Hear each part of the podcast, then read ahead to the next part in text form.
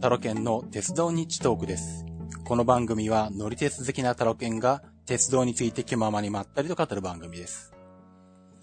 えー、っと、しれっとメール読みから始めようかなと思ったんですけど、えー、メールのことを触れると、日にちのことに触れざるを得ないことに気がついて、えー、今、えちょっと取り直しています。え前回が3月30日に太一くんとやった65回が最後なんで、えー、約7ヶ月ぶりということで、えー、もはやなんかあの、なんだ、冬眠の逆ですけど、仮眠？夏はもうずっと眠ってるみたいなことになってますけど。えー、まあ、とりあえず、えー、やっと、えー、重い腰が上がりましたんで、えー、腰が沈まないうちにですね、えー、勢いで撮っておりますけれども。えー、っと、まあ、おそらく、えー、2時間ぐらいになりそうな気がするので まあ2時間ぐらいになると思うんで、多分前半後半に切るんじゃないかなと思いますけど、えー、まあその辺はわかりません えー、そう言いながら1回で全部発信するかもしれませんが、とりあえず行ってみようと思います。えっ、と、メールをいただいてまして、えっと、コテスさんから、えー、4月2日にメールをいただいてます。おそらく前回の配信直後でいただいてる格好ですかね、これは。えっ、ー、と、タイトルが65回拝聴しました。えー、ということで、えー、前回65回であの、広島に行ってきましたって話をしたんですよね。で、広電が、えー、わかりにくいよって話を太一くんに散々したんですけど、えー、まあ、それに対してメールの方いただきまして、えー、っと、広島の路面電車は好きなので楽しく聞かせていただきました。乗るのが難しいとのことでしたが、慣れれば乗りやすいと思います。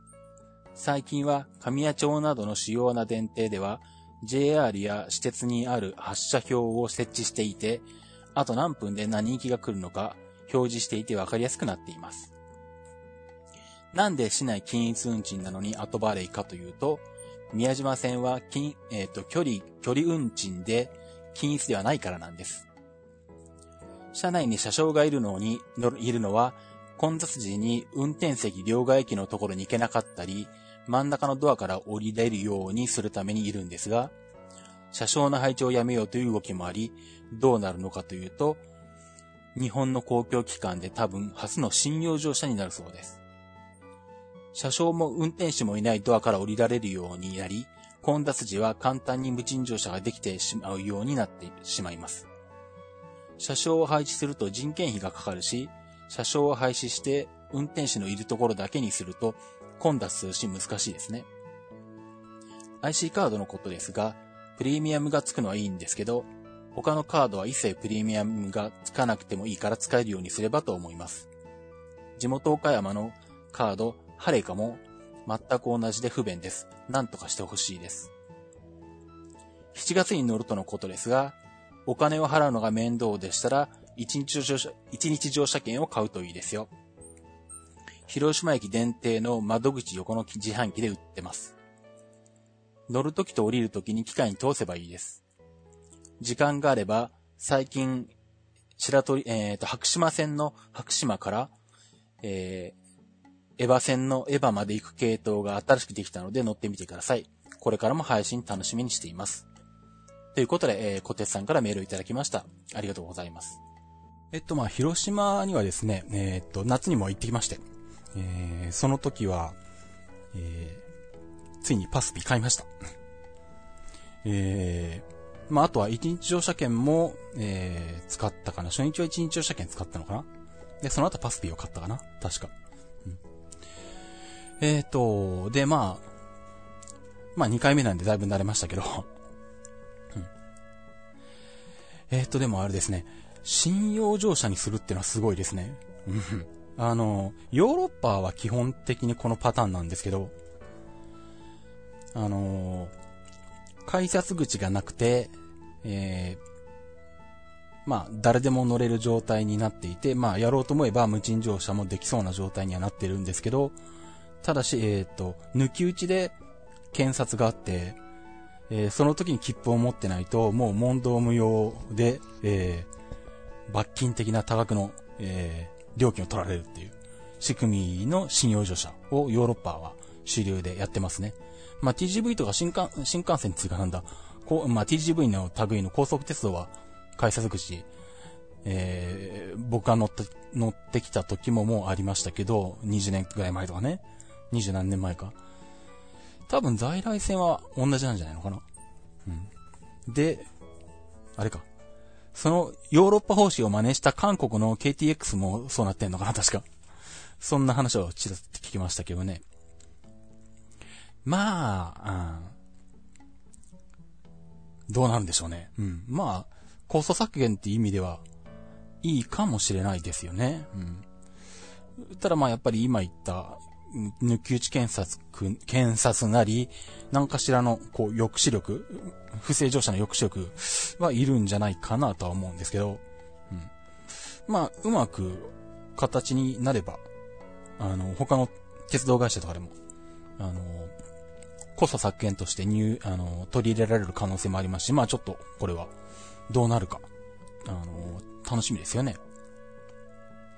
まあね、ヒロデンの場合は本当に長いと5両編成ぐらいあるんで、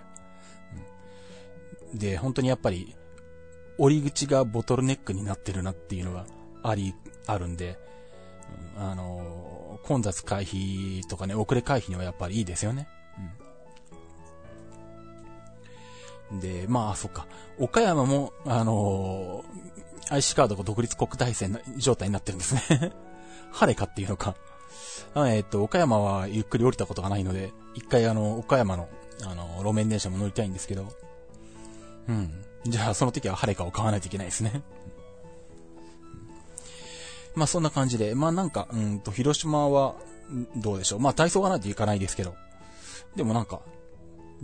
またたびたび行きそうな気もなんとなくするので、うん、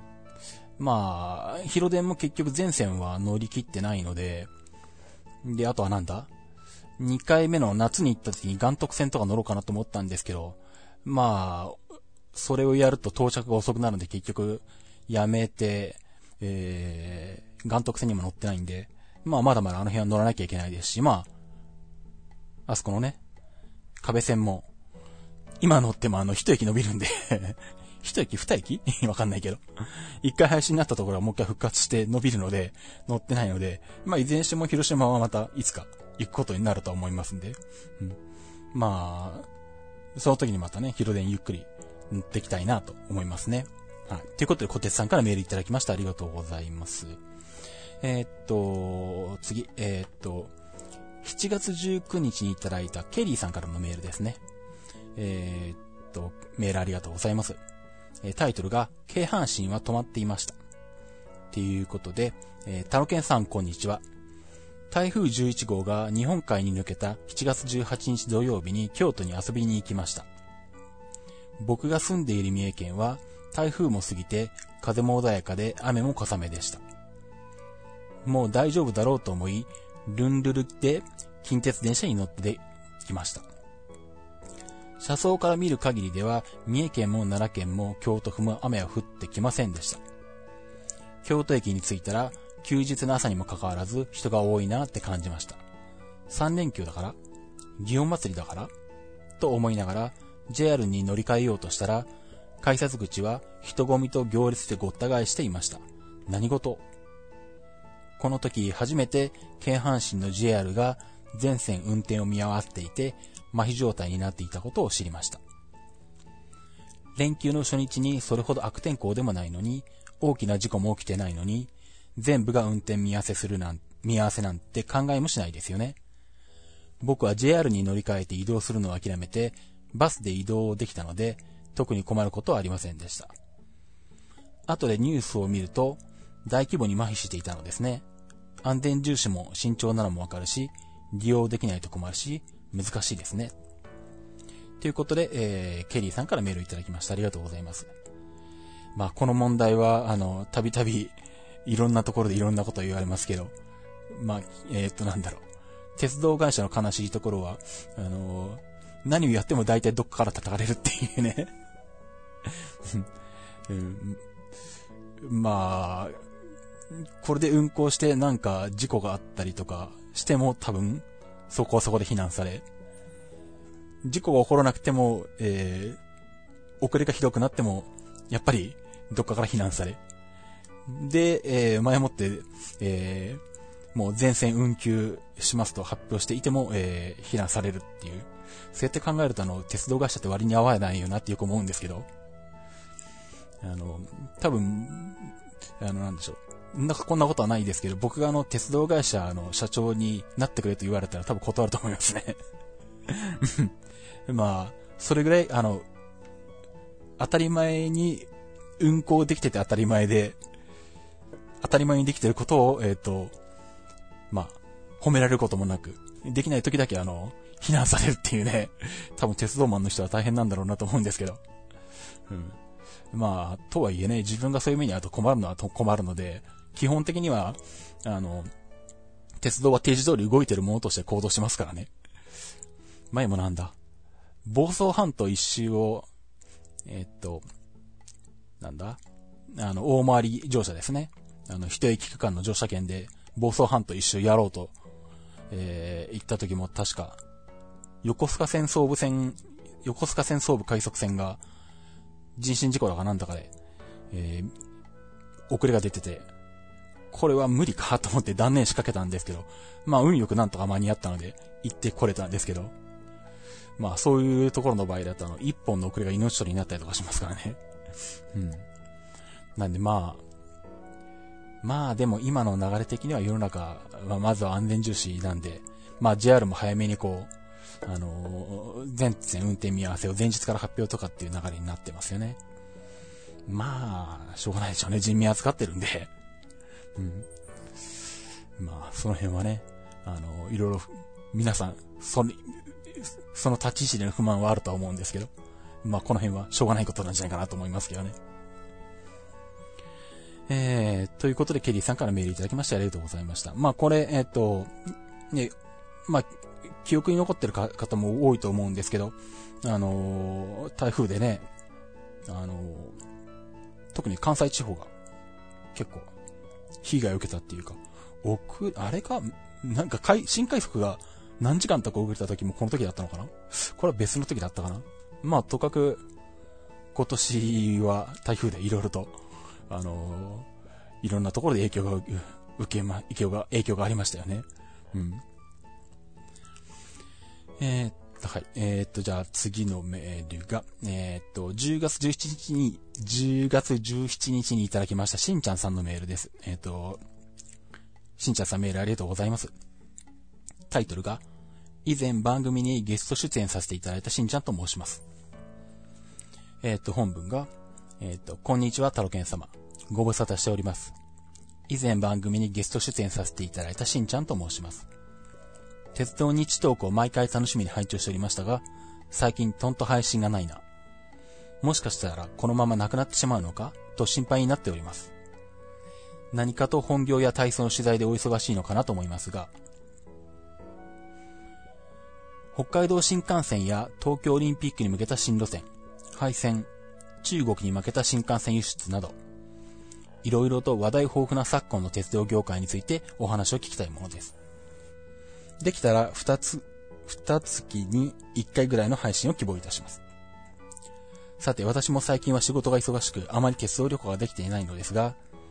この前、久しぶりに10月10日から11日で、えー、の日程で北陸地方へ鉄分補給の旅へ行ってまいりました。旅の目的は、10月より JR 西日本が新たに運行を開始した観光列車、花嫁のれんとベルモンターニュエメール、かっこ愛称ベルモンタの乗車のためです。どちらの列車も沿線の観光などセールスポイントを前面に押し出し、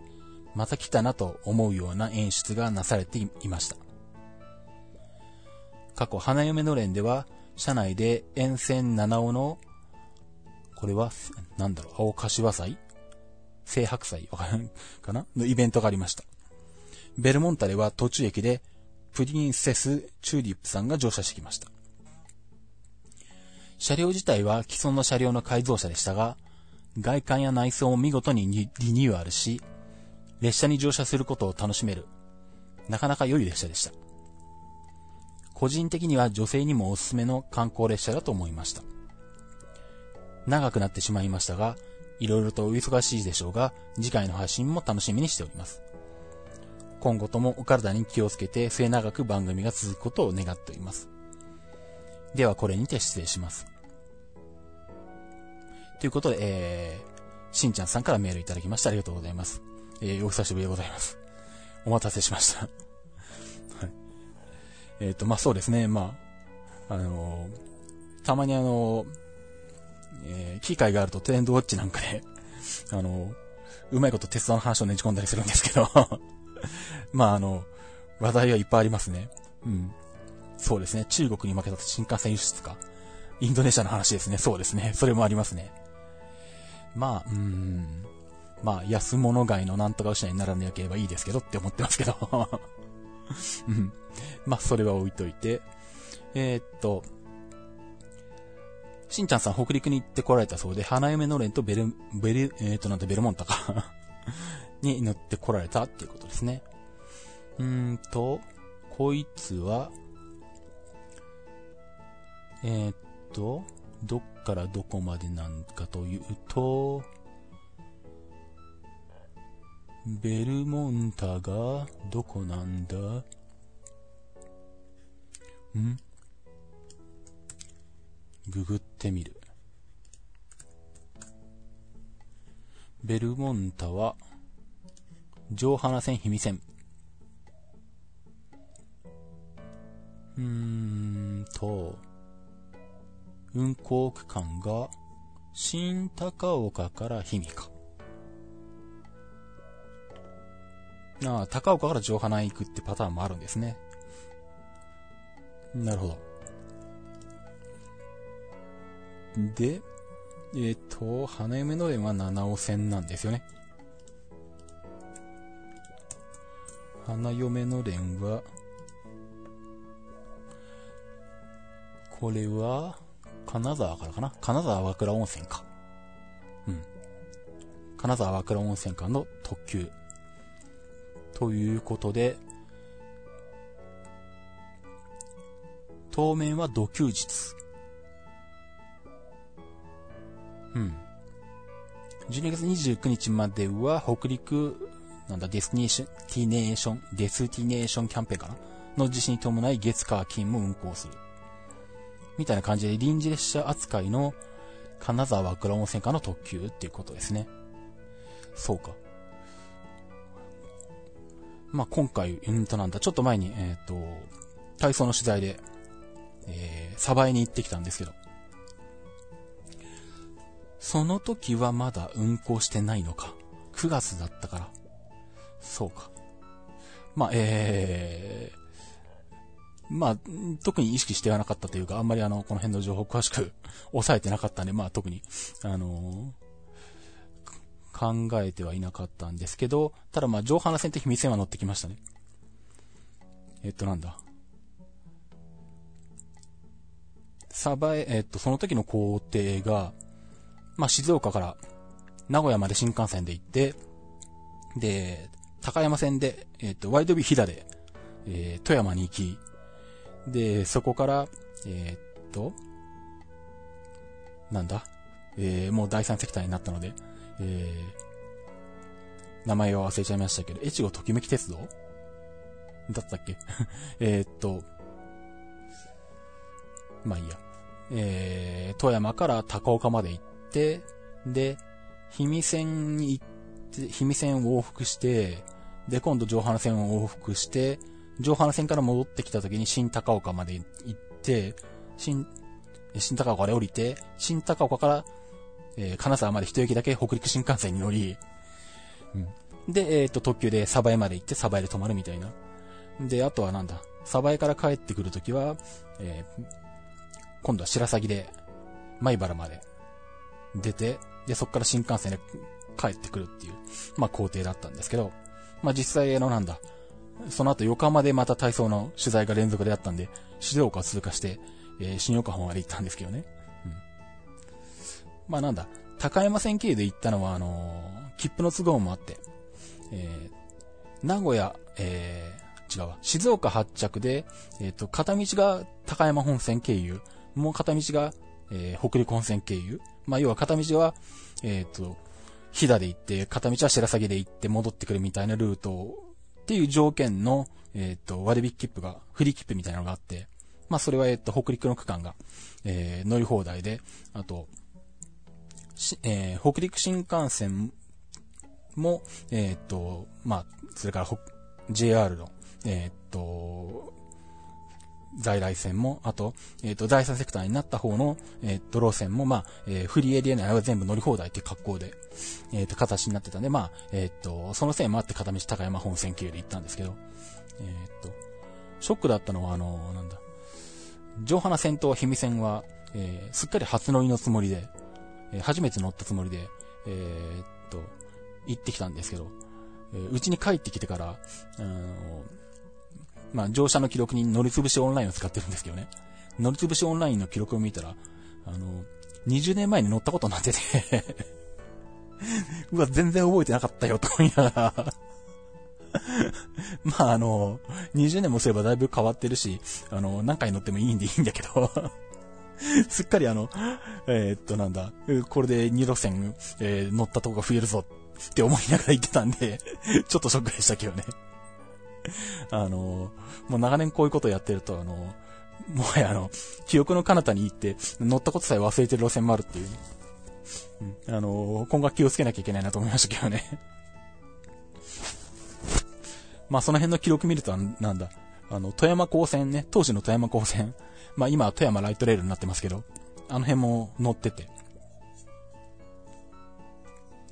そう言われてみればなんとなく富山駅に降りた記憶はあるなってうっすらな記憶はあるんですけど あのー、もう、もはや自分がどこに乗ったことがあるか乗ったことがないか全く覚えてないっていうね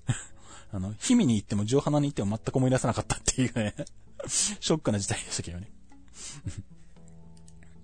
まあそんな感じで私も、えっ、ー、と、北陸に行ってきましたけど。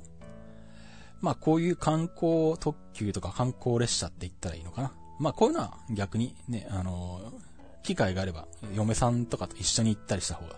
楽しいかもしれないですね。うん。えー、ということで、えー、しんちゃんさん、またあのー、なかなか配信できてませんけど、タイミングがありましたら、一緒にまたお話しさせていただければと思います。メールありがとうございます。えー、というような感じで、えー、まあ、予想通り、えっ、ー、と、メール読みで20分以上かかってるので こっからまだ長いよ えっとですね、とりあえず話すべきことは北海道に行ってきたって話ですね。うん。えっと、期間が9月の23日から28日で、これは、あの、青森県の、えっと、盛岡の近くの志和町っていうところで、えー、国体の、えー、プレ大会がありまして、まあ来年の国体が青森なんですけど、まあ、そうすると、えー、っと、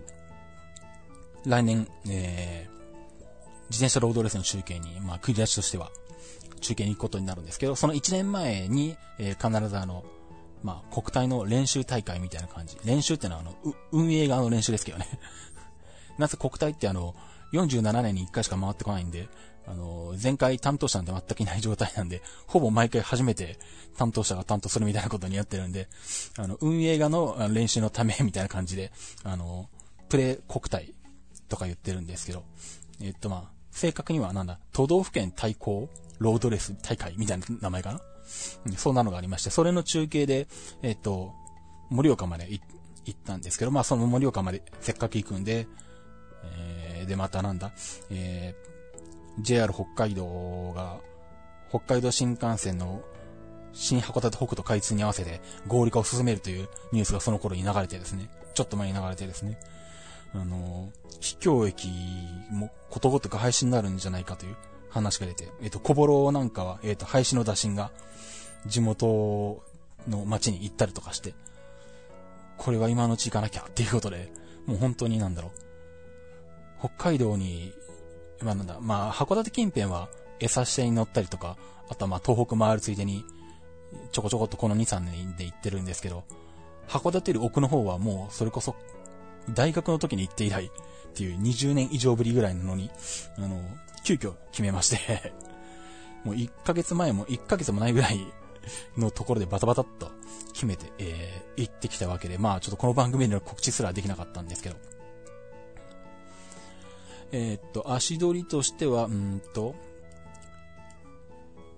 まあ、えー、っと、盛岡での国体の中継、国体じゃない、プレイ国体の中継が終わって、だいたい夕方に、夕方にというか、まあ2時ぐらいとか3時ぐらいとかに解放されるんで、えー、その夜の青森発の、あの、急行浜那須。まあこれも、えー、と、北海道新幹線の、えー、運行開始と同時に廃止が発表されてますけど、まあこれもあの、日本最後のブルートレインになってるので、で、まあ浜那須は1回目乗ったことがないので、これも乗らなきゃっていうことで、まあ、浜那須に乗りつつ北海道に向かうって形を取りまして。で、ちなみに、えっと、盛岡から青森はですね、まあ普通に考えると、えっとなんだ ?IGR 岩手銀河鉄道と青い森鉄道か。で、行くか。えー、まあ時間もあったんでそれで行ってもよかったんですけど、あの、運賃見てみると、あの、第三セクターになってるおかげで、あの、異常になんか割高なんですよね。盛岡から青森まで、えっと、IGR 岩手銀河鉄道と青森鉄道乗り継いでいくと、5500円ぐらい運賃でかかるんですよ。で、かてあの、東北新幹線で行くと、えー、っとなんだ、はやぶさとかで乗ってもまあ、えー、っと、6500円とかなんですね。で、IGR 岩手と青森鉄道で行くと3時間ぐらいかかって、新幹線だと1時間ぐらいなんで、1000円差で2時間差かって思うと、で、また、青森鉄道も、えっと、IGR 岩手銀河鉄道ももう、以前に全線乗ってるんで、うん。まあ別にいいなと思ってで、まあ新幹線で行こうかなとも思ったんですけど、そんなに急ぐ必要もなくて、で、ふとし、えー、となんだ、まあ気がついたというか目に留まったのがあの、バス。えー、高速バスがありまして、3000、3000円か3300円ぐらいで、2時間半とか3時間、2時間半ぐらいだったかなうん。で、えー、っと、行ける高速バスがあったんで、うん、まあ、あんまりはっきり決めてなかったんですけどね。あの、バスが出るのが、3時 ?3 時台とかなんですよ。で、しかも、あの、なんだ、中継終わった後、飯食うみたいな話になってあ、もうこれ多分無理だなと思って、もうあの、時間の確認すらせずに、あの、もう諦めて、まあ新幹線で行きゃいいやと思って。で、解散して、えー、盛岡駅前でみんなと別れて、で、ゆっくり駅前で座って、えー、ポチポチイングリスもしながら、えー、っと、ふとそういえば、バスって何時なんだっけって思ってみたら、3時50分発ってことがあって、時計見たら、あと15分くらいとかね うわ、これ乗れるじゃんと思って。で、急いで、えっ、ー、と、また乗り場が反対側、反対側っていうか、そもそも乗り場は、もう調べてなかったんで、どこなんだってところが始まりよくよく確認したらどうも反対側っぽいなっていうことで、あの、コンコースを通って、あの、反対側に出て、で、途中切符売り場があって、で、窓口に行ったら、横の記念、じゃじゃ、えっ、ー、と、自販機で買ってくださいって言われて、う、間に合うのかとも言いながら自販機で切符を買い 急いで行って、なんとか間に合いましたね。えー、っと、アスナロ号っていう、えー、っと、岩手県北交通岩手県北バスか。うん。の、え、っと、高速バスアスナロ号で、えっと、青森まで行きました。3300円ですね。うん。えっと、青森駅前まで2時間40分、2時間45分とかそんなもんぐらいですか。うん。まあ、あのーたまにはこうやってね、バスに乗ってみるのも面白いですよね。あの、途中のサービスエリアで止まった時に改めてバスをよく見たら結構ボロボロになっていて、あの、後ろ側とかあの、車体周り錆びてるところがあってびっくりしましたけど。まあ、あの、普段乗り慣れてるのがあの、なんだ、静鉄と JR 東日本、?JR バス関東？の、えっ、ー、となんだ、共同運行のスンプライナーとか結構比較的、まあ最新じゃないにしても、あの、新しいバスが投入されるところなんで、そんなんばっかり乗ってることが多いと、あの、結構こういう、あの、なんだ、あの、長年頑張ってるバスを見ると、あの、びっくりしましたね。うん。まあでもあの、まあそれもまた一つの面白みであって、うん。あの、まあ機会があったらこういう高速バスなんかもね、乗ってみるのもいいなと思うんですけど。まあそんなんで、えっ、ー、と、青森まで行って、えー、横浜スに乗りまして、まあ、えー、っと、まあ寝台列車は寝台席に乗らないとっていうのが自分の中であるので、自由席は、えー、っとなんだ、あ、使った切符が、あの、北海道、えー、えー、の、えー、っとなんだ、北海道フリーパスか。なんで、まあ自由席だったら、えー、っと、ただで乗れるんですけどね。うん。えー、まあその辺は、寝台券を取って B 寝台で、えー、乗ってきましたけど、さすがに、えっ、と、1ヶ月前を切っていて、えー、下段が取れずに上段に乗ってきまして。まあでも、えっ、ー、と、浜那須、こんな感じで、あの、なんだ、まもなく廃止って話になっていて、で、まだ、まあ夏、まあ夏休みではないのか。えー、っと、まあ8月の最終週ぐらいか。なんで、まあ、まあ僕らが子供の頃は夏休みだったんですけど、今は夏休みじゃないのかな。まあでもまあ、夏のオンシーズンみたいな感じなんで、重積はさぞ混んでいることだろうと思って見に行ったら、意外にガラガラでびっくりしましたけどね。全然、全然あの、並ばなくても座れるじゃんみたいなぐらいの勢いで空いてたんでびっくりしましたけど。うん、で、寝台はまあまあ割と、うん。少なくとも下段は一切空いてなかったで、まあ何回か、えっ、ー、と、乗る前に、下段空いてませんかって言って緑の窓口に行ったんですけど、空いてなかったんで、まあまあ、な、乗車率だったんですけどね。うん。まあ、そんな感じで、えー、っと、寝台急行浜安に乗ってきまして。え、っと、まあ、その時の動画もちょっと撮ったかな？うん。撮ったような気がする。えっと、撮るだけ撮っといて、あの、保存しっぱなしで何も手をつけてないんで 公開できるような何か何らかの形で出したいなと思いますけどで、そんな感じで、えっ、と、浜田スに乗りまして、次の朝、6時に札幌に着きまして、えー、その次の日にとりあえず回ったのが、えっ、と、留萌本線ですね。えー、留萌本線の増毛まで行きまして、あ、その前にあれか、夕張まで行ったんだ。そうだっけ。えー、夕張支線ですね。うん。えー、関商線の、えー、っと、支線。新夕張、夕張間。あそこだけ、関商線の中では乗ってなかったので、えー、行ってきまして。あ、あとあれか。根室本線の残ってる、あの、苫小牧から滝川のあの、昔は本線だったけど、あの、千歳線ができて、一気にローカル線化したみたいな、あそこの区間も、えー、乗りつつ行ってきて、行ってきましたけどね。うん、で、それから増毛に向かったのか。ですね。うん。で、まあ、ルモイ本線。これも結局廃止、えっ、ー、となんだ？ルモイマシケ館が廃止っていう話が出てまして、これは確定したのかな？どうなんだろう？うーん。まあ、ルモイ本線廃止っていうニュースが出てから、うーん、なんかフィーバーが起こってまして、まあ、行ったんですけど、また、うーんと、まあ、夏休みじゃない月曜日なんですけれど、すごい人でしたね。もう一気に、益城駅に降りた人が20人ぐらいいるみたいな感じでうん、あの、ルーモイ本線はヒーバーしています。まあ、えっ、ー、と、益城駅がまたいいとこなんですね。あの、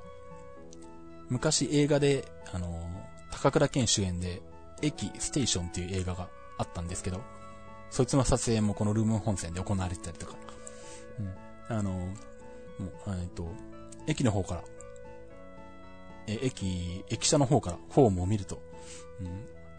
青空を背景に、線路が一本向こうからずっと来て車止めがあって、そこに車両が一本だけ止まってて、横、そこにホームが一個あって、みたいな、すごい絵になるなっていう、いい駅でしたね。うん。なんでまあ、あ映画の舞台になるのも、わかる気がするなっていう感じでしたね。まあ、あと、えっ、ー、と、まあ、結構海沿いの区間も、えー、と、あったので、うん。まあ、非常に天気が良かったんでね、綺麗でしたね。で、まあ、増毛の街もちょっと、ブラブラ歩いたりとかして、まあそんなにゆっくりはできなかったんですけど、うん。あの、まあ行ってみると割と、一応観光地っぽい感じの施設があったりとかして、うん。まあ多少お店もあったりとかしたんで、あのまあ、行ってみるのもいいかなっていう感じはしますね。機会があれば、あの寒くならないうちでしたら、あのいいかと思います。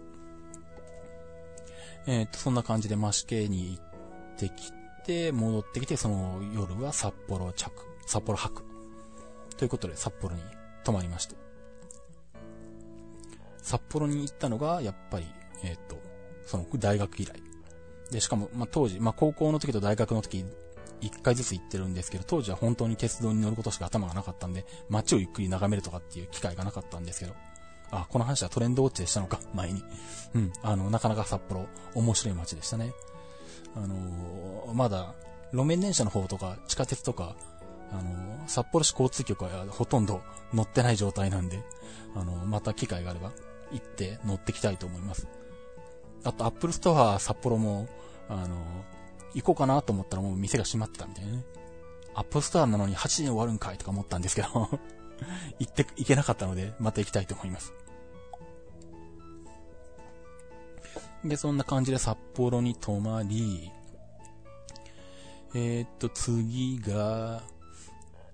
えー、っと、これじゃない。えー、っと、白滝山駅に行ったんですね。うん。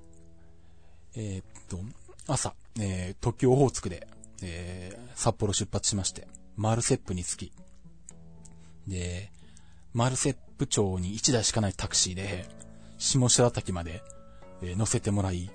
で、下白滝で、えー、旭川方面行き、白滝行きか、これは。白滝行きの普通列車に乗って、えっ、ー、と、旧白滝で降り、で、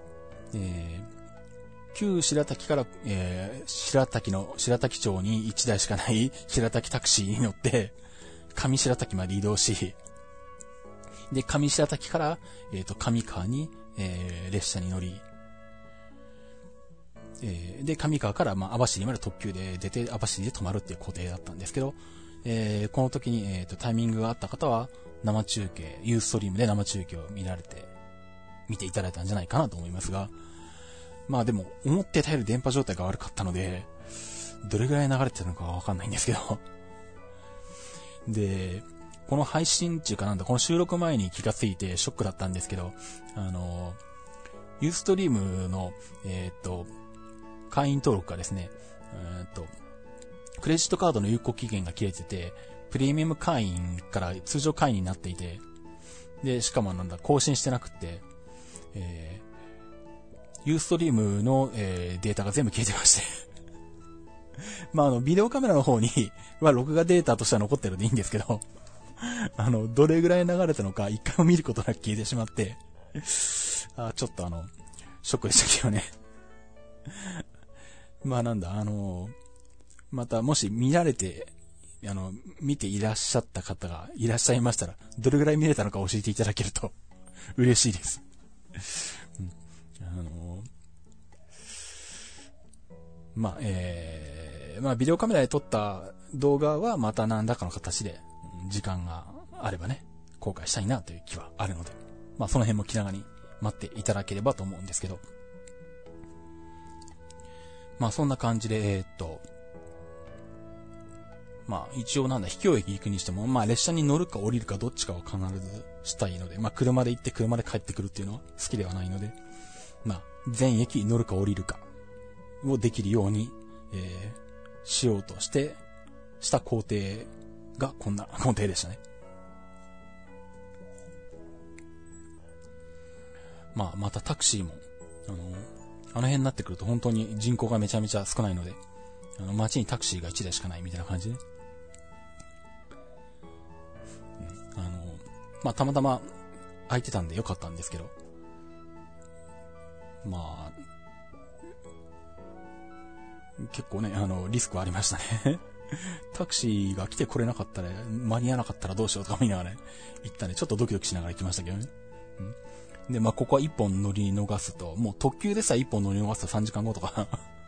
になるところなんで、もう、で、まあ普通列車、特に上白滝に関しては、えー、止まる列車が上り1本、下り1本しかないので、本当にこれ乗り逃すと、もうどうしようもないっていう 状況だったので、まあ無事行けてほっとしましたけどね。まあそんな感じで、とりあえず無事に白滝山駅に、えー、行ってきましたが、まあそれでもなんだ。そう。やっぱり、まあ、夏の季節で、なんせこの白滝山駅も配信になるっていう名前、あの話が出てるんで、一人ということはやはりなく、どうだっけ？下白滝も4人ぐらい。旧白滝も降りた時に2人、1人か2人。で、上白滝も5人ぐらいとか、僕を含めて。やっぱ結構いましたね。まあしょうがないですけどね。うん。まあ、えー、まあそんな感じで北海道のあの秘境駅は、まあ一つのフィーバーを迎えてる状態で、まあタクシーのうんちゃんもちょっと話したんですけど、あのー、やっぱり結構、あの、旧白滝とか、あの、下白滝とかっていう、えー、秘境駅まで、あの、乗っていくお客さんは来るっていうことでしたね。で、じゃあ、いつもより忙しいですねって言ったら、いや、来る時間が決まってるから、その時だけって 確かにね。なぜあの、列車が あの、1日数本しかないんで、あの、タクシーに乗ろうとする人もそれに合わせてくるんで、当然あの、1日のうち数回しかないんで、特に忙しくなってないっていう。まあ、そりゃそうですよね、言われてみればって思いましたけど。まあ、そんな感じで、えー、まあでもとりあえずは、あの、白滝山駅行ってこれたんで、はい、あの、まあ、とりあえずは満足しましたね。まあ、機会があればもう一回行きたいけど、さすがに厳しいのかな。うん、で、えー、っと、で、そんな感じで網走に泊まり、で、翌日は、えー、っと、これも、大学までの間に乗れなかった、あの、専門本線ね。えー、っと、網走から釧路までの、えー、路線。えー、ここに乗ってきまして。まあ、翌日はもう本当にひたすら乗るばっかりか。網走から快速知床で釧路まで。これが、えっ、と、朝10時、10時に出て、釧路1時半なんで3時間半。で、7分でスーパー大空に乗り換えて、南千歳まで行き、南千歳から、南千歳で8分乗り換えでスーパー北東に乗り換えて、東室蘭に行き、まあ、この時点で6時過ぎてるんですけどね、夕方の。で、15分待ちで室蘭行きの普通に乗って室蘭へ行き、で、20分ぐらいで折り返してきて、また東室蘭に戻り、で、30分ぐらい弱の乗り換えで、東急北斗で長万部までっていう、うん、翌日はひたすら乗ってるみたいな。ひたすら乗ってるけど、あの、なんだ、ご飯食べる時間がないみたいなね まあよくあるパターンですね。まあそんな感じで長万部まで、えー、1日10時間ほぼ乗りっぱなしで移動してきまして。で、長万部に泊まったその翌日、まあ、長万部になぜ泊まったかっていうと、小幌に行くためなんですけど、まあ、日本ナンバーワンの秘境駅ですね。秘境駅ランキング1位の小幌駅ですね。当初は、あのー、比較的、えっ、ー、と、行きやすい、えー、室蘭方面から来て、えー、30分ぐらい、30分か40分ぐらいで逆方向に折り返しできる、えー、列車で小幌に行こうかなと思ってたんですけど、えー、ちょっと前に小幌に行ってきた、えー、まあ、かつてあの、恋する旅鉄部にも出ていらっしゃった栗原かげりさんの話によると、もうその時間帯に行くと30人ぐらいいるよっていうことでそれはさすがに嫌だなと 思い計画を練り直して、じゃあ、あの、せめて人が少ないであろう、えー、朝早い、比較的早い時間に小幌に着いて、で、しかも、着いたが最後2時間は帰れないっていう えー、工程で行ってきましてえっ、ー、と、長万部8時58分の普通に乗って、えっ、ー、と、小幌に9時16分。で、まあ、上り下り含めて次に、えー、止まる列車が、えっと、11時35分なんで、2時間10、2時間20分ぐらい、えー、えー、嫌がおうにも小幌に缶詰になるっていう工程で行ってきまして。まあ、ちょっと前日、室蘭とか回ってるあたりで雨が降ってきたんで、ちょっと雨降ってたらやばいかなっていう感じがあったんで、あの、心配はあったんですけど、まあ、えー、曇りぐらいで、最後の方が晴れてきたかな。逆に暑すぎてもあの、結構心配なんですけど、なぜ当然小幌に自販機とかあるわけないですし 2時間を耐え切るだけのあの水分とか持ってかなきゃいけないのでうん、晴れ、カンカン照りになったらなったらどうしようかなと思ってたんですけど、幸いなことに、えっ、ー、と、曇りぐらいで一番無難な天気になってくれて助かりましたが。まあ、この時間で行っても、えっ、ー、と、二人ぐらい、えー、えー、同行の死がおりまして。まあ、えー、地元の人がいて結構なんか、あの、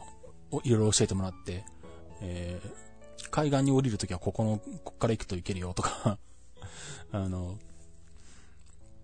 こっちの方に行くとあの、海岸が見下ろせるところがあるよとか、結構詳しい方で何回も来てらっしゃる方のようで。で、まあせっかくなんで、えー、まあ多分その、海岸が見下ろせる場所ってのはほとんどネットとかでも書かれてないんじゃないかな。ちょっと僕も見かけなかったんで、そういう情報は。まあそこもちょっと行ってきて、で、せっかくなんで海岸まで降りてきて えー、結構でしかもなんだ。もうあと30分ぐらいのところでその行動を開始したので、あのなんだ。まあ、海岸降りるのはいいんですけどね。あの、帰りがもうあの、死にそうになってましたけどね。もう、なんだろう。あの、列車に間に合うかどうかギリギリでやばいっていう、こういう状況じゃなかったらもう足が動かなかったんじゃないかっていうぐらい急な登り坂になってたので あの、もし小幌に行って海岸まで出るっていう方は、あの、帰りに、あの、登りの途中で休んでも大丈夫なぐらい、まあ、休む場所ないんですけど、めっちゃくちゃ急な登り坂で、まあ、あの、ほんと山道というか獣道レベル ぐらいしかないので、うん、まあでもあの、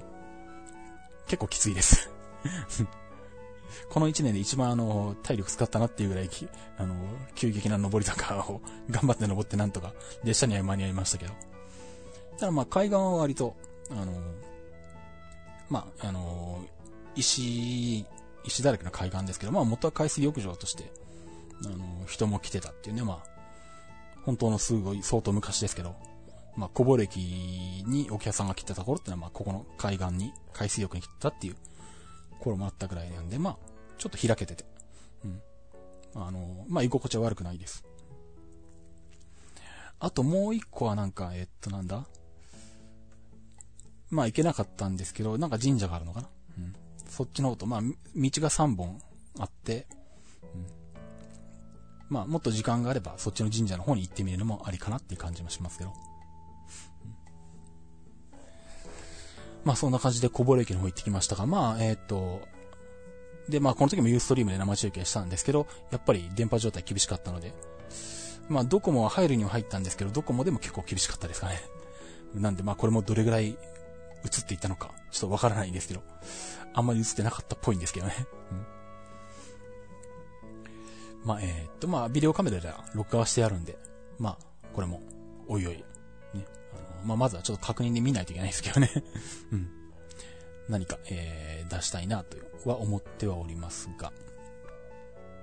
あと、えっ、ー、と、で、まあ、小ボロもまあそんな感じで廃止騒ぎになったんですけど、まあ最終的に、あの、JR 北海道は、えー、廃止取り下げって形になって、で、地元のなんとか町かな？なんとか町も、むしろ小ボロを売り出し、売りにしてやっていきたいみたいな意向もあるようなんで、まあ逆に、あの、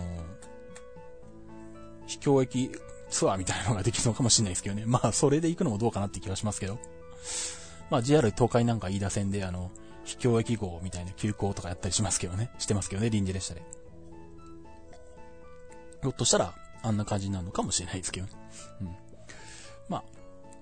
まあでもまあ、機会があったらまた行きたいなと思うし、まあ冬はきついかな。でもまあ、あの、うん。面白いところですね。いいところだと思います。で、そんな感じで、えー、っと、小幌に2時間滞在して、で、一回長万部に戻って、折り返して特急北斗で札幌まで行って、で、えー、札幌から、えー、っと、殺傷線、に乗ってきました。えっと、殺傷戦は途中まで乗ってて、なんだっけ？名前忘れたな。当時、あの、花と緑の博覧会だったっけ？なんかそんなイベントが日本全国で行われてたんですけど、まあそれっぽいのが、この殺傷戦沿線の公園で行われていて、まあ当時は殺傷戦、そんなに乗らなきゃなっていう感じがなかったので、まあ当時はまだあのなんだ、天北線が配信になる、まあ、天北線配信になるんで、天北線とか乗ったりとか、あの辺の、あの、まあ、結構なんだ、札幌から見たら端っこの方のローカル線とか、新名線とか あの辺がメインで行ってたんで、殺傷線は札幌の近くだし、まあいつでも乗れるし、あの、その当時から見るとあの、廃止とか考え、まだまだ全然そんなことにならないだろう。むしろこれから発展するだろうみたいな感じの雰囲気だったんで、当時は、えー、殺傷戦前線乗らなきゃって意識があんまなかったんで、その花と緑の博覧会が行われていた途中駅までしか行ってないんですね。で、えっと、まあなんで、その駅から先の終点の新十津川までの間が乗ってない状態だったんで、まあ、で、まあなんだ。えっ、ー、と、新十津川の手前、まあなんだ。殺傷線ってあの、途中でこうガラッと様変わりするようになっていて、なんだっけ。えっ、ー、と、石狩東別。石狩東別の隣の駅まで北海道医療大学か。北海道医療大学まで電化されてて、札幌から電車が直通で、えー、しかも比較的最新型の電車が乗り入れてるっていう、もう完全なあの、通勤通学路線になっていて、本数も非常に多いんですけど、そっから先は逆に、えっ、ー、と、1日に何本だ ?5 本ぐらい ?3 本 ?3 本かな？うん ?3 本ぐらいしか走ってないみたいな。まあ当然ディーゼルカー1両でみたいな感じになっているので、あの、極端にこう、途中で、あの、性格が変わる路線なんですけどね。で、まあ、えー、まあ、その数少ない新突川まで行く列車に、えー、乗ってきまして。まあ、新突川18時56分なんで、結構ちょっと真っ暗になってきたんで、まあ本当は、あの、外の景色が見れる時間帯に着きたいんですけど、まあちょっとこの辺は厳しかったんですけどね。日程的にしょうがなかったんで、まあ、えー、とりあえずこれで、えー、乗ってきたって形になりますけど。まあ、これもまあ廃止になるんじゃない？合理化に合わせて廃止っていう話は出ているんですけど、これは決定したのかな？どうなんだ？うん。まあ、なんとも言えないですけどね。まあ、機会があったらもう一回行きたいなという気はしますけど、JR 北海道の中で最も利用客が少ない区間なのか、ここはうん。あ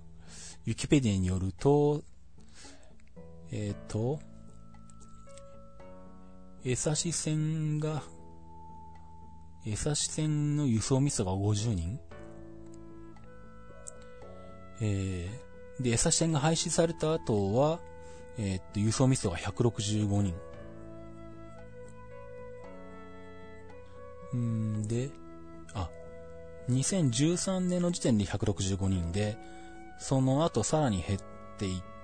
て、現状では、えー、っと、新名線の80人に匹敵するぐらいの両局しかいないのか。うん、なので廃止される可能性が高いですね、これは。うん、まあ、うん、どうでしょう。まあ、その辺はどうなるかなんとも言えないですけどね。うん、まあ、とりあえずは、まあ、そんな感じで、殺傷戦に、えー、乗ってきて、で、まあ、ここも、えー、他に移動手段がないね、タクシーで、えー、滝川に行きまして、滝川が結構近いんですよね。まあ、それもあって、殺傷戦使われてないっていうのもあるんですけど、うん。3キロとかそのもんじゃないか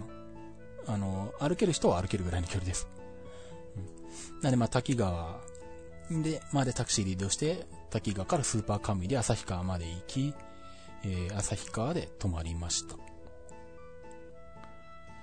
で、えー、っと、旭川に泊まった後はもう、翌日はもう帰ってきた日ですね。最終日ですね。うん、えー、っと、まあ、行きはさっきも話した感じで、え、っと、バス、鉄道で来たんですけど、え、帰りは、え、まあ、中継の後の、え、遠征ということもあり、え、あんまり余裕もなかったのと、まあ、あとは、あけぼのとかいろいろ配信になってて、帰りに乗ってきて楽しい列車もあんまりなかったのでまあ、えー、まあ帰りはもう、一層、ピューと飛んでこようと思いまして。で、またあの、北海道これまで何回だ ?4 回？今回入れて5、今回が5回目なんだけど、えー、っと、まあ、函館ちょろちょろも含めて4回も行ってるくせに、1回もあの、千歳に行ったことがないっていう それはそれでどうなんだっていうのも あって、まあ、あのまあ、せっかくなので飛行機で帰ってこようと思ってですね、えー、帰りは飛行機で、えー、帰っていたんですけど、まあ、朝旭川を出て、えとりあえずあそこか、えっ、と、乗り残しがあったのが、根室本線の、えっ、と、滝川から、えー、新徳。まあ、ここもかなり乗りにくい区間ですよね、北海道の中で。あの、端っこじゃないんだけど、かなり乗りにくいですね。ここも結構あの、プランの中でどう回るか、まあ、むしろここを優先して決めなきゃいけないみたいな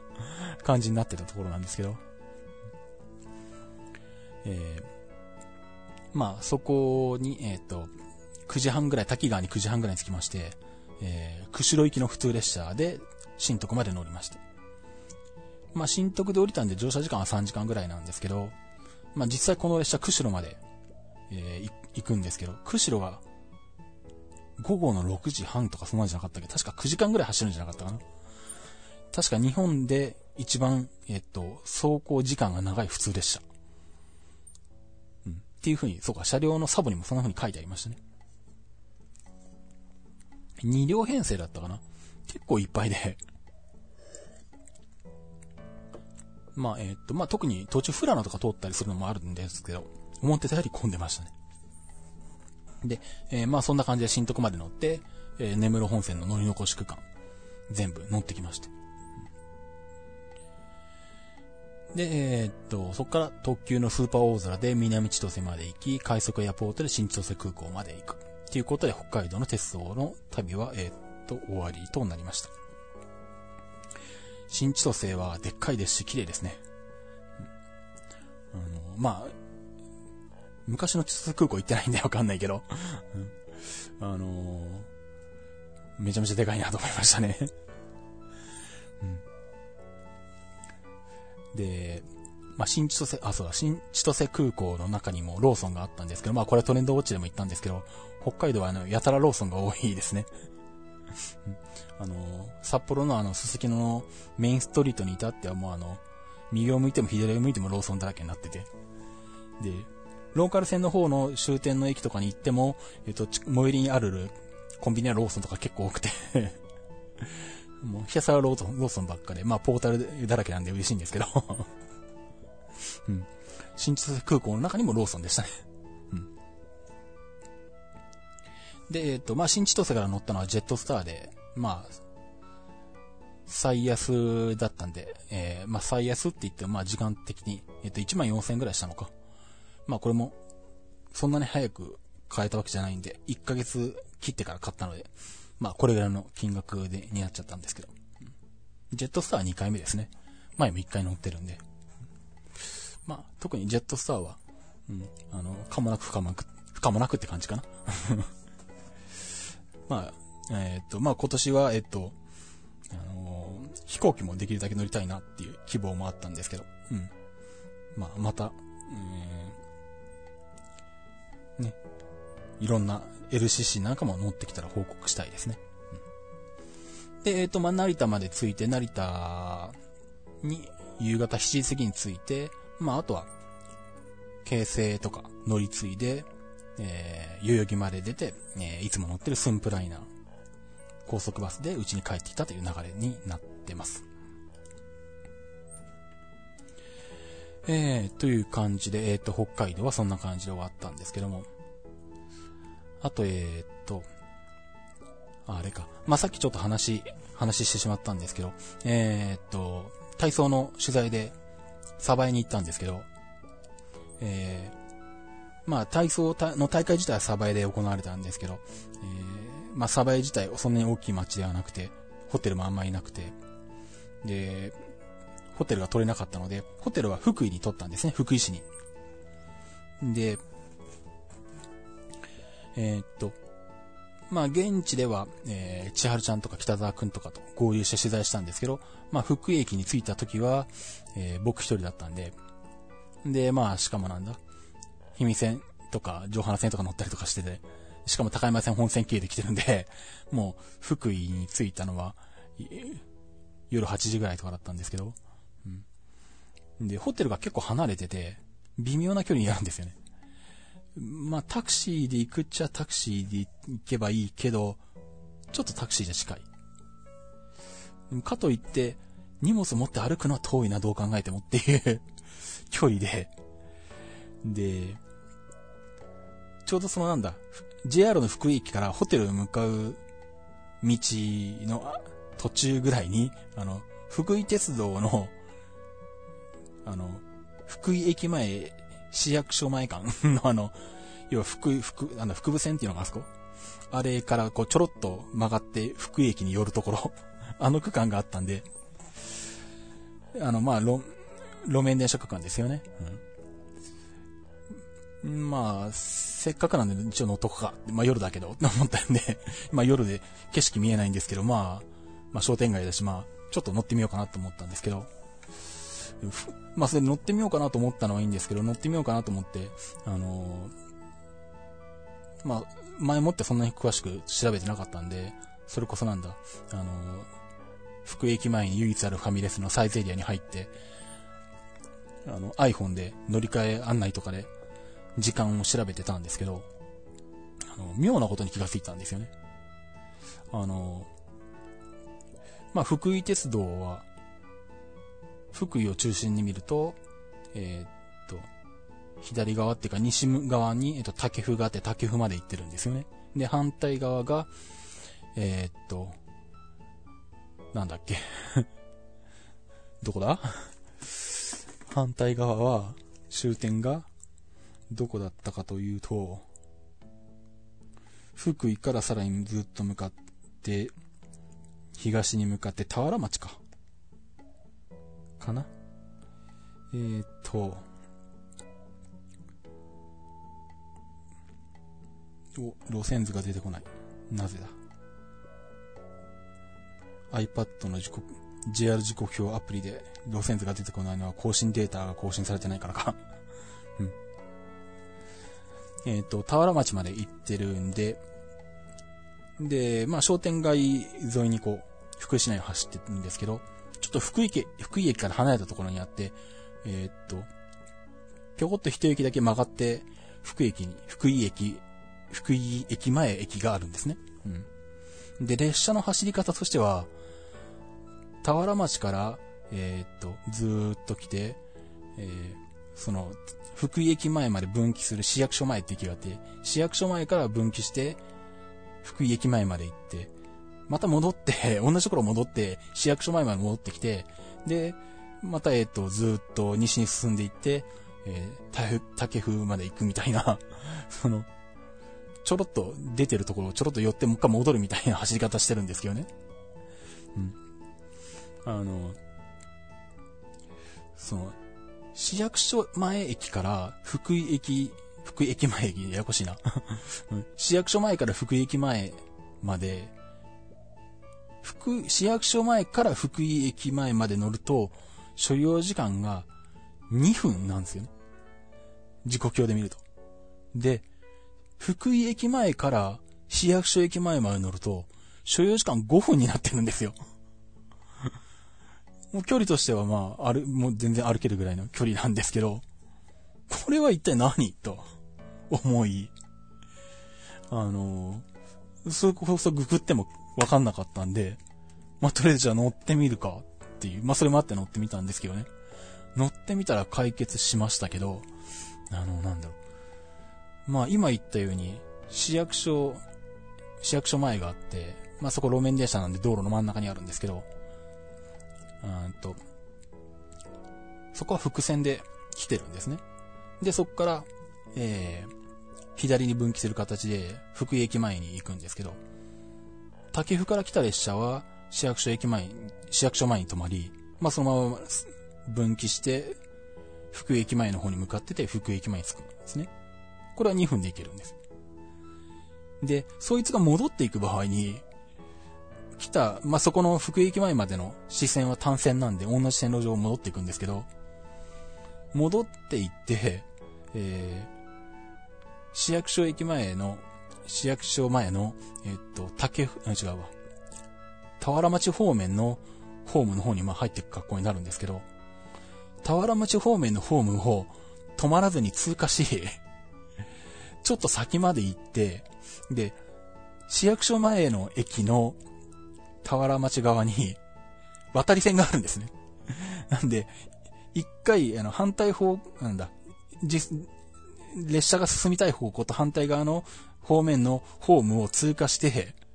で、渡り線を通過し、そこで一旦停止し、そこで進行方向を変えるんですね。運転士が、あの、移動して、車内を移動して一両なんです。一両か？一両なんですけど、うん。で、えっ、ー、と、進行方向を変えて、渡り線を渡って、で、あの、竹府行きのホームに入るっていう。なんで、福井駅前に来る前に止まったのと同じホームに入るわけです。その、えっと、一回駅を通過して、渡り線も通過して、一回止まって、進行方向を変えて渡り線を渡って、ホームに入るっていうことをやるがために5分かかるっていうのが、乗ってみてよくわかって、ああ、こういうことかっていう。あの、これは時刻表だけ見ては、見ててもわかんないですね、本当に。謎が解けた感じがしました、本当に。うん、あの、なかなか面白いです、福井鉄道。まあ結局、あの、福井鉄道その一駅だけしか乗ってないんですけど、まあまた福井に行ったらね、あの全線乗りたいですし、あとはあの、もう一個のね、えー、っと、田原町で接続してる方の、名前が出てこないよ、また。うんと。あれですよ、あれ。えっと、越前鉄道か。うん。勝山から三国港まで行ってる、えー、越前鉄道も乗ってないんで、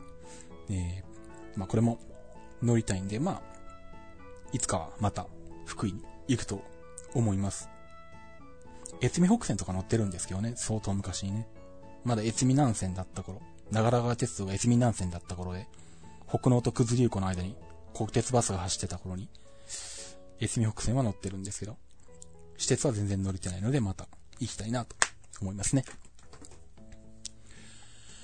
っていうのと、えー、っと、あとはまあ、えー、細かい話ですけど、えー、っとまあ、さっきもちょっと言った、広島にもう一回行った時も、え7月の終わりぐらいで、お金もなかったので、え青春18切符で行きは行ったんですけど、まあ、ただ単純に青春18でひたすらまっすぐ進むだけだと、さすがにちょっとつまらないなと思ったんで、えっと、大見鉄道に乗ってきまして、大見鉄道で米原から大見鉄道に乗って、で、えー、っと、木部川までは行くとちょっと、その後の時間がだいぶかかってしまうので、えー、八日市から、えー、大見八幡までの方の、の路線に乗って大見八幡まで出たっていう形で、大見鉄道に乗ってきましたね。まあ、大見鉄道も、あのー、新幹線で米原から先を通るたびに、あの、下にあの、新幹線と並行する空間があるんで、大見鉄道だなって思いながら、もう子供の頃から、あ、大見鉄道だなって思いながら、でも名古屋に住んでた頃とか近いんで、まあいつでも乗れるかって思いながら、あの、40年が過ぎたみたいな あの、意外と近いところの方が行かないっていうね よくあるパターンですけどね。うん、あの、名古屋の時に住んでる時に行ってれば、あの、すげえ近かったのに、あの、なぜか今、遠くなってから乗りに行ってるみたいなね。しかも、えっ、ー、と、高大社前の線とか、妖怪市木部川間とかは乗れてないので、もう一回行かなきゃいけないっていうですね。まあ、もう一回行こうと思いますけどね、時間取れるとき。まあ、しがらき高原鉄道もね、乗ってないっていうか、しがらき線時代に乗ったんですけど、しがらき高原鉄道の、になってから乗ってないんで、まあ、あのー、この辺まとめてまた行きたいと思います。まあ、そういうこと言ったら、なんだ、近鉄から三岐に移管された北勢線とか、あと、四日市あすなろう鉄道とかもね、うん、近鉄時代には乗ってるけど、まあい、あの、移転とか転換されてから乗ってないんで、まあ、まあまあまた、機会のある時に行きたいと思うんですけど。あ、そう。で、あと、その、広島に行って、行きはその、こんな形で青春18で行ったんですけど、えー、っと、ちょっと疲れまして。帰りは、えー、飛行機で 帰ってきまして。えー、っと、広島から成田空港まで飛んでいる LCC の春秋航空 あの、中国の会社が日本国内線飛ばしてるっていう 謎の春秋航空ですね。あの、一時はなんだ、社長、その春秋航空の社、航空の社長が、あの、タッチ的の、えー、っとなんだ、飛行機なんかも考えてるみたいな感じで言って、あの、ニュース、ニュースをね、ニュースになってましたけどね。まああれはあの冗談で言ってたみたいですけど。まあこの真珠航空が謎だったんで、あの、果たして人にお勧めしていいものかどうかもわかんないような感じがあったので、どうなんだと思いながら、とりあえず乗ってみようと思って乗ってきましたけどね。あの、めちゃくちゃ普通でした。あの、まあ、中国の会社なんですけど、もちろんあの、キャビンアテンダントは日本人ですし、うん、あの、なんだ、グランドホステス？まあ、えー、っと、搭乗口とかの人も、あの、ごく普通のあの、日本人の兄ちゃんとかだったので、全然普通でしたね びっくりするぐらい普通でしたね、逆に。うん。なのでまあ、新宿航空、あ、こんな感じなら全然ありだなと思って。まあ割とでもなんとなく雰囲気的に、あの、ジェットスターとかと比べるよりは、なんか、雰囲気好きなので 色も割と、あの、グリーン主体でね、明るい感じの機体ですしね。うん。なんで、また、ここは機械が乗ったら乗ってみたいなっていう感じがしましたね。うん。と、まあ、そんな感じで、あとは話し忘れたことはないかな。うん。まあ、あと、こまごまと、乗ってるものもなくはないですけれど、えっと、なんだ？まあ、和歌山国体の中継の時に、まあ、えー、新大阪から御坊まで黒潮に乗ったりとかね。まあ去年も乗りましたけどね。今回はオーシャンアローの方の車両が当たりましたね。前回は381系なんだったんですけど。あとはなんだ？えー、っと、富士見で中継があり、え、っと、シクロクロス、えー、っとなんだ、マウンテンバイクの中継が今年初めて入りまして、それが、えっと、中央線の富士見駅の近くのところで行われて、まあ、列車で行く場合は富士見駅集合になったんですけど、まあ、静岡から富士見に行く場合だと、えー、乗り換え案内とかで検索すると、下手すると、新横浜まで新幹線で行って、横浜線で八王子に出て、で、特急あずさみたいなルートが出るんですけど それはさすがに大回りすぎだろうっていう気もするし、まあ、夏休みで青春18が使えることもあり、えー、身延線を乗り通して行ってきたっていうね。うん。あのー、しかも往復とも、えー、っと、あのー、特急富士川にタイミング合わず、みたいな、ね、感じで、えー、往復とも普通で乗り通しましたけど、さすがに身延線の乗り通しは長かったですね。4時間ぐらいとかかかってんのか、3時間半か。うん、これはきついなと思いながら。来年も多分中継になるけど、来年はさすがに富士川にしようとか思いましたけどね。まあもしくは、あのなんだ、静岡から甲府まで高速バスとかもあるんで、来年は普通はやめようかなと思いましたけどね。まあそんな感じで、身延線なんかも乗ったりしてますけど。はい。えー、というような感じで、今度こそまあ喋り残しはないかな。はい。ということで、じゃあ、えー、キプチのコーナーに行きたいと思います。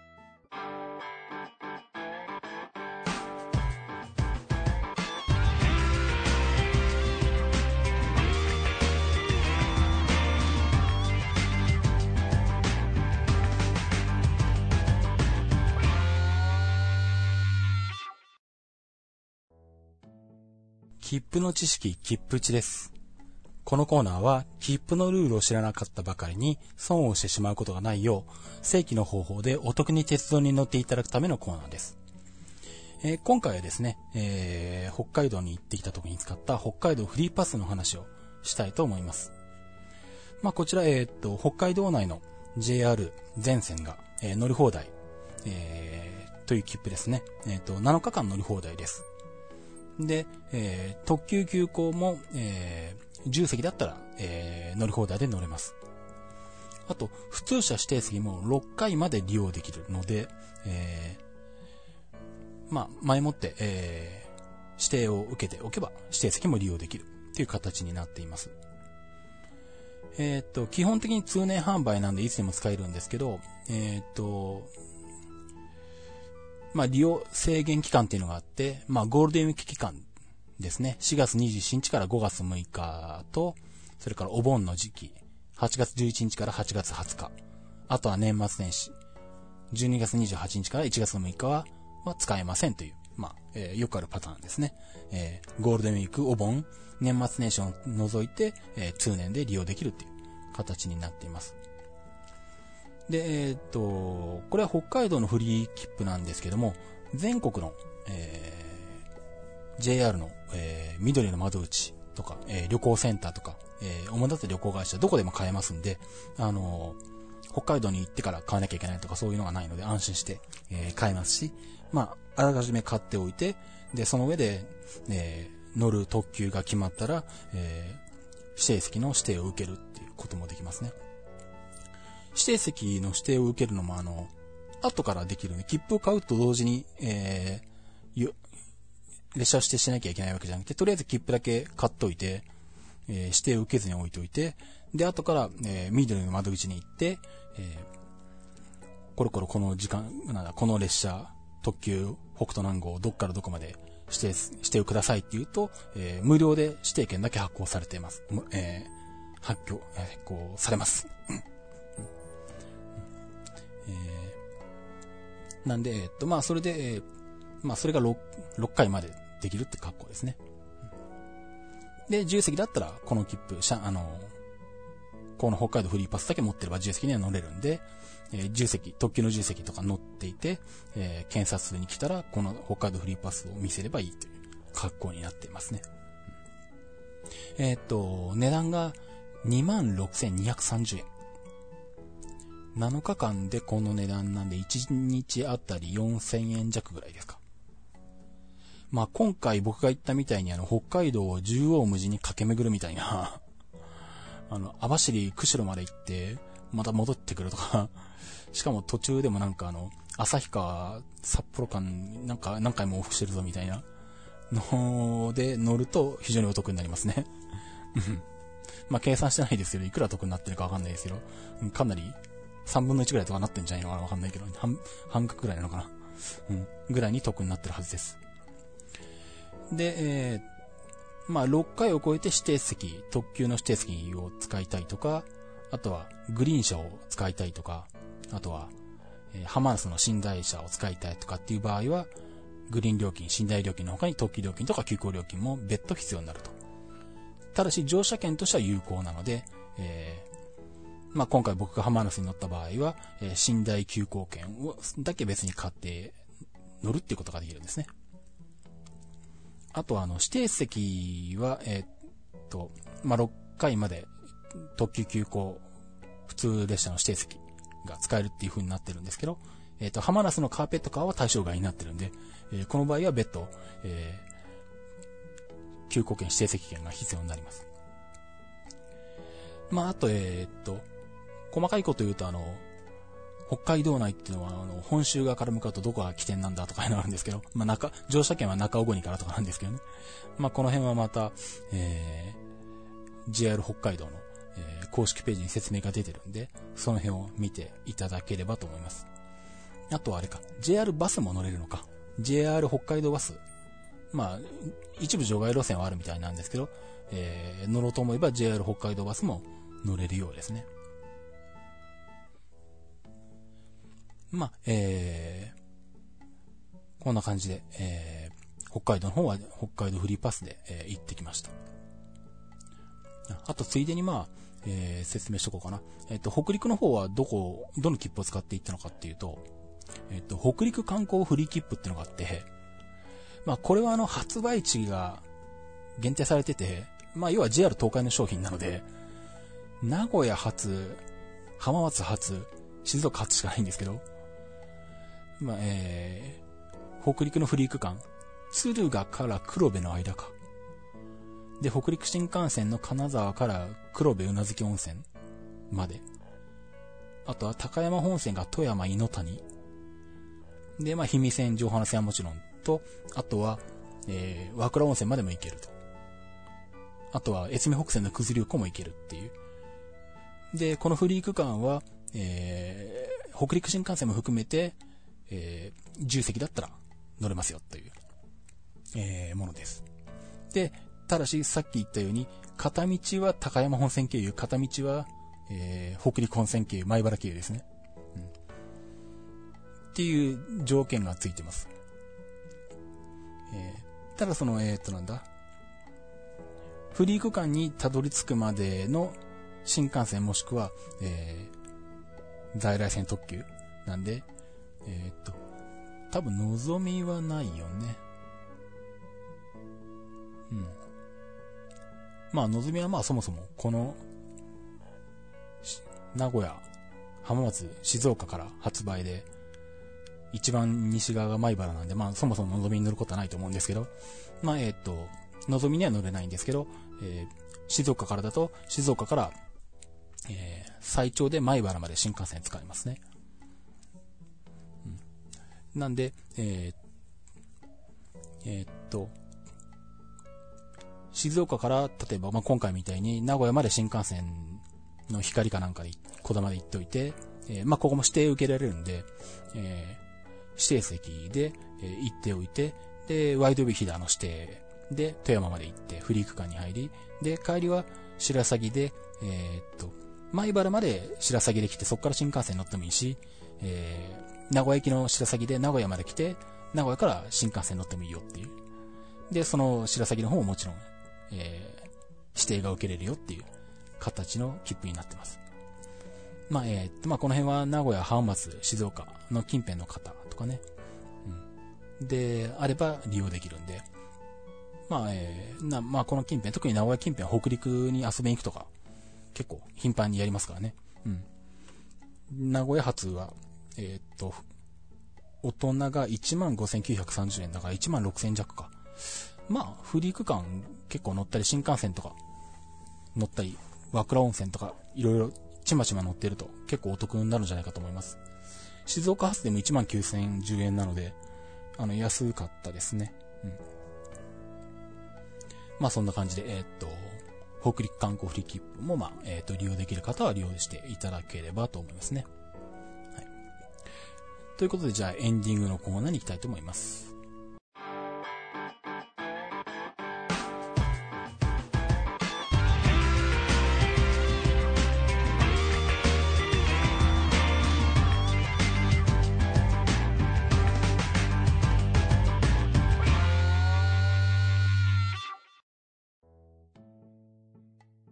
え、っと、エンディングです。